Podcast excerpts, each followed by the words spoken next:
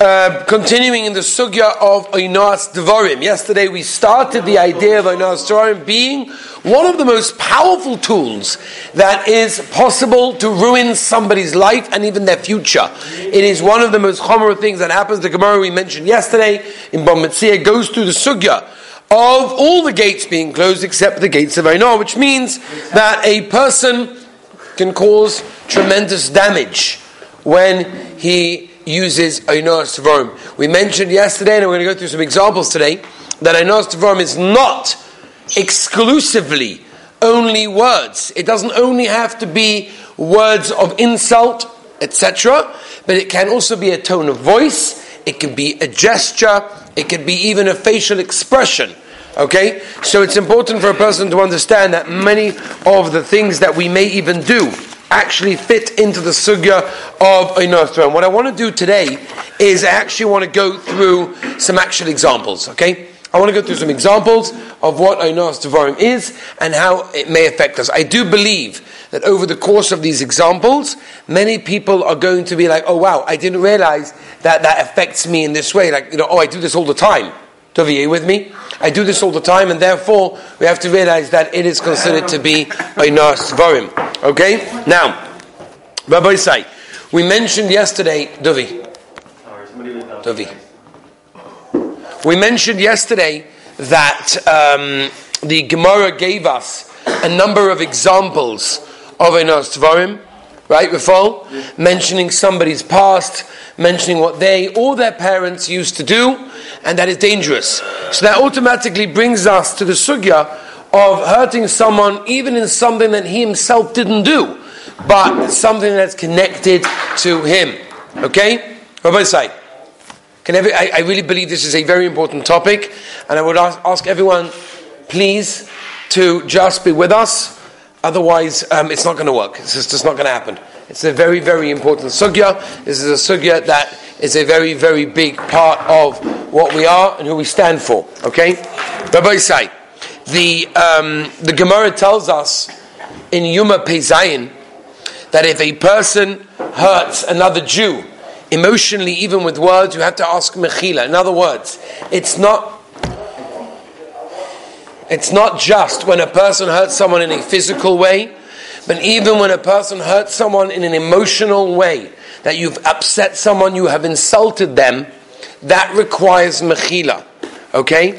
Now, people also are under the impression that Einos Tvarim does not apply to children. That you're allowed to insult, maybe your own, or maybe relatives. That is not the case. Therefore, even parents and teachers and rebbeim have to be extremely careful when it comes to Einos Tvarim. It applies to children, even within the framework of chinuch, maybe perhaps even more so to be more careful with people that we deal with all the time. And by the way, this is something, maybe I'll just mention this for a moment. You know, when we meet someone for the first time, we often um, are very easy to be nice to them, and it's very easy to be friendly to them and respectful to them. But unfortunately, over time, when we get extra friendly with someone, so what happens is we lose that sensitivity. And once you lose that sensitivity, it's very easy to insult, it's very easy to be joking around in a joking form, which could actually ultimately be insulting someone. Which is why it's extremely important for a person to realize, especially the people that we're close with, and the people that we spend a lot of time with, those people are often the people we have to be even more careful of. Because sometimes we are not sensitive to what those people need and to very much all of their um, in the way they take things as well. Now, the Gemara tells us as well, and this is again recorded in the Gemara in Bava Metzia Nun Tes, yeah, that women get insulted even more easier, and therefore a person has to be even extra sensitive not to hurt women. Uh, the Gemara tells us about one's own wife that if you insult or if you hurt your own wife, and she cries, the Gemara says terrible about terrible things about a person that does those things. Because someone that's hurt easier is obviously pained easier. And again, the Gemara tells us that all the gates are closed except for the gates of Oinah. It can be a terrible, terrible thing. Another thing to remember is to pain a widow an almana, someone that lost her husband, right? Her husband died. That is a very, very harsh thing to do. Now, obviously, most of us are, Baruch Hashem, sensitive to these things, but things can come up. Another example that the Torah already gives us is a Yosim, right? Yosimim are obviously automatically some people that get more sensitive, and I want to tell you a very, very scary Rabbeinu Yonah. The Rabbeinu Yonah tells us, and this is Rabbeinu Yonah in Shaarei Teshuva Shari Gimel Oischof Dalit, where the Rabbeinu Yonah tells us that if a person pains a widow, or a yosim is chayev misa bidei shamayim. Okay, we're dealing with a very serious punishment that is very rarely used. We don't rarely express these things, but if someone pays an almana or a yosim, chayev misa bidei shamayim paskins rabbeinu yoina. Okay, we're dealing with very serious things. Let me give you today yet a few examples of what a Noah's Dvarim is, because we, we, we're discussing a lot about a Noah's Dvarim. But I want to, you know, a lot of people are like, okay, so what is a Noah's Dvarim? Give us an example. Okay? So let me give you some examples of a Noah's Dvarim. The easiest example, which is something which is obvious, and that is embarrassing somebody else. When you embarrass somebody else, even if it is for a joke, and you're doing it in a joking way, that is a Nas Dvarim. Again, Anos Vorim is one of the very, very serious Averas.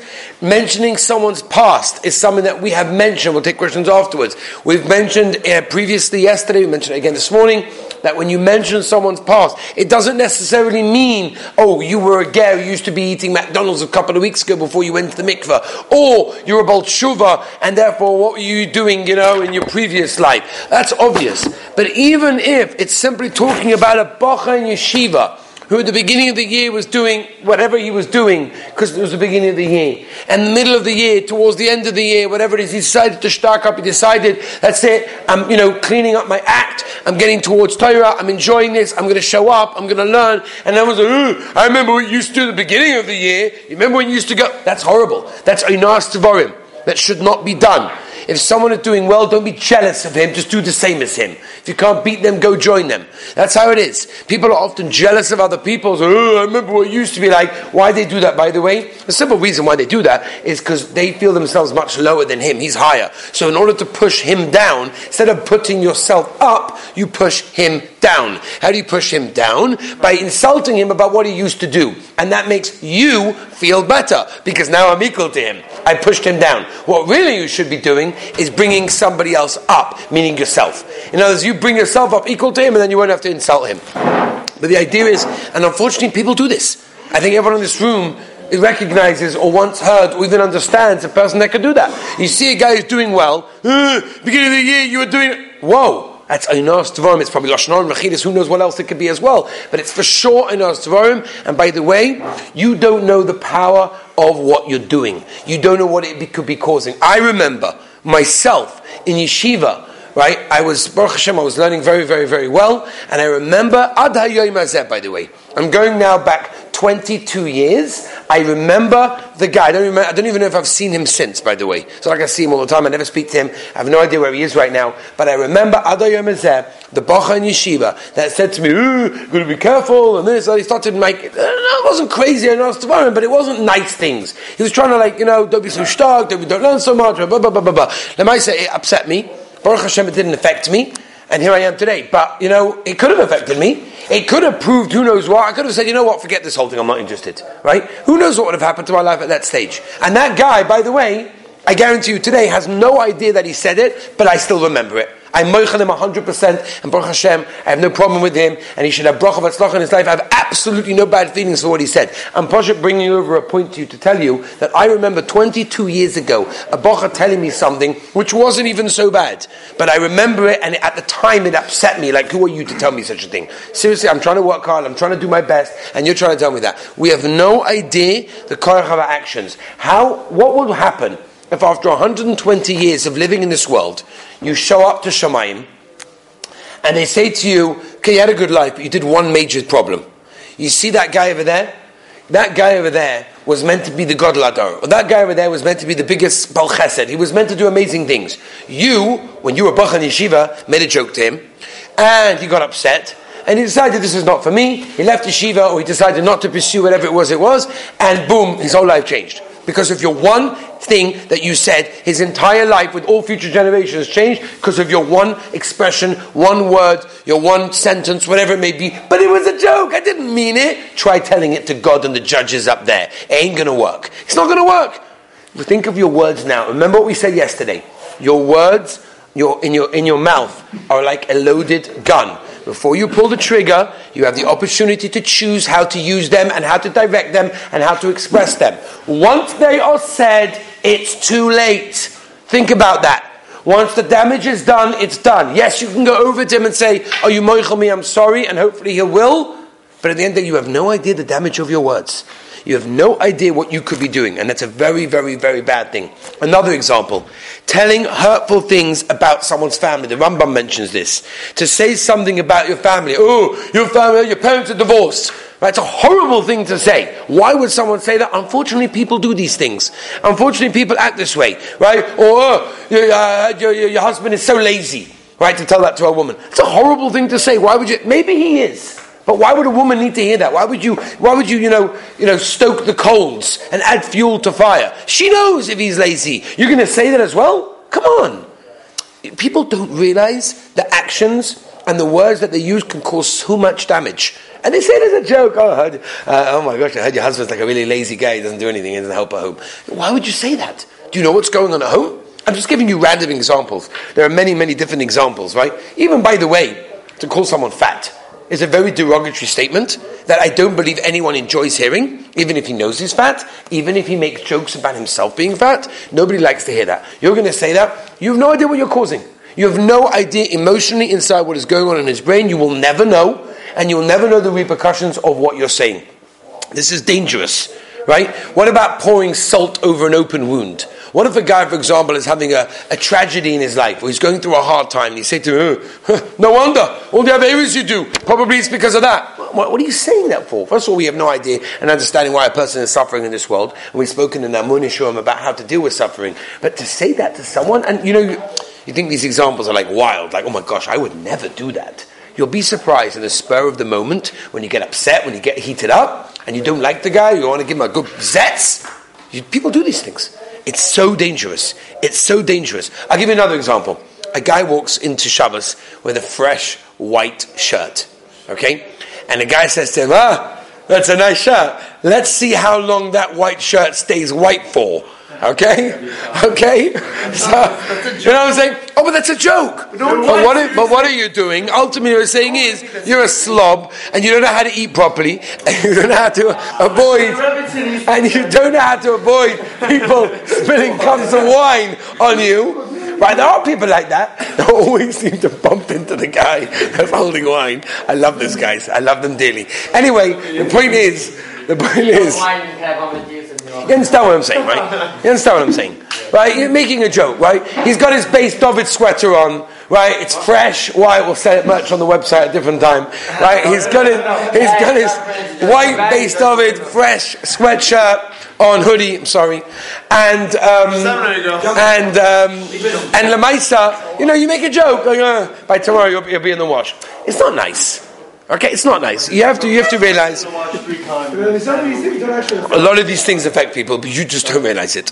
Let me. We'll take questions. We'll take questions. One second. Couple of more ideas. I will say nicknames. The Gemara. It's interesting. The Gemara goes through the idea of calling someone a nickname. By a nickname, I don't mean um, I don't mean a shortened name of his Hebrew name. For example, if his name is Rafal and they call him Raf or something like that. Right? Is it Rafal? Right. Yes. So I'm assuming you don't mind, by the way. Do you mind? No, I'm. You don't mind. I'm saying that's what you call yourself, right? Okay. A shortened Hebrew name is fine. But let's say, for example, someone doesn't mind being called Chubby. He doesn't mind. Chunkers. Chunkers? Okay, chunkers. Whatever. A guy doesn't mind, right? Or, or you know, you don't know if a person minds or not, and he may be laughing with you, but really and ultimately he's wishing that that joke would not be said. Right? Or let's say, for example, this is really bad, by the way. People do this. They call nicknames for rabbis. Right? There are people whoa, like that, by the way. It's a terrible thing. Whoa. They call nicknames for rabbis. Now, the rabbi might be laughing and saying, that's so cute. But inside he's like, chutzpah, like, that's what you call me? Oh, people do these things. Generally, the rabbis don't like it. By the way, I'll just tell you that for a thing. Okay. Let me. Can we call it? Rabbosai one second, one second. Let me just let me just finish off. Rabbosai one last minute. We'll take questions. Okay. Asking someone. This is an interesting one, by the way. Asking someone a question that they don't know, and you know that they don't know the answer. By the way, the, the Chazal tell us that you're not even allowed to ask a rabbi a question in a sugya that he's not holding in. Because basically, uh, you're making fun of him. Now, if he's a type of rabbi that knows everything, no problem. Or if you assume he does or he thinks he does, whatever. But if he's a rabbi right now that's holding the sugya, and you're going to ask him on a, on a Rashba and Yavomas Kufya Dalit that talks about the sugya about Rabbi Yochanan with the keys, for example, right? Right? Which is Paskin Shulchan Aruch and Shimon Mem Gimel. So, he doesn't know. So you're asking him, which is not nice. He's going to say, uh, I don't know, be all embarrassed. And that is a nice him. Wow, I didn't say anything bad about him. Anything bad to him. I didn't insult him. That is a no. People don't have that. You're asking him a question that he does not know. You're going to embarrass him. That is a no. Uh, spreading a false rumor is another example. It could also be Motzi Shem Ra, which is terrible. It could kill people. It's a terrible thing to, sp- to spread false rumors. And a person has to realize it's included in strong. Rabbi said tomorrow there are many, many more examples that I want to get into of things that are simple things that many of us do, but it could be included in Nosfom. I want to take questions.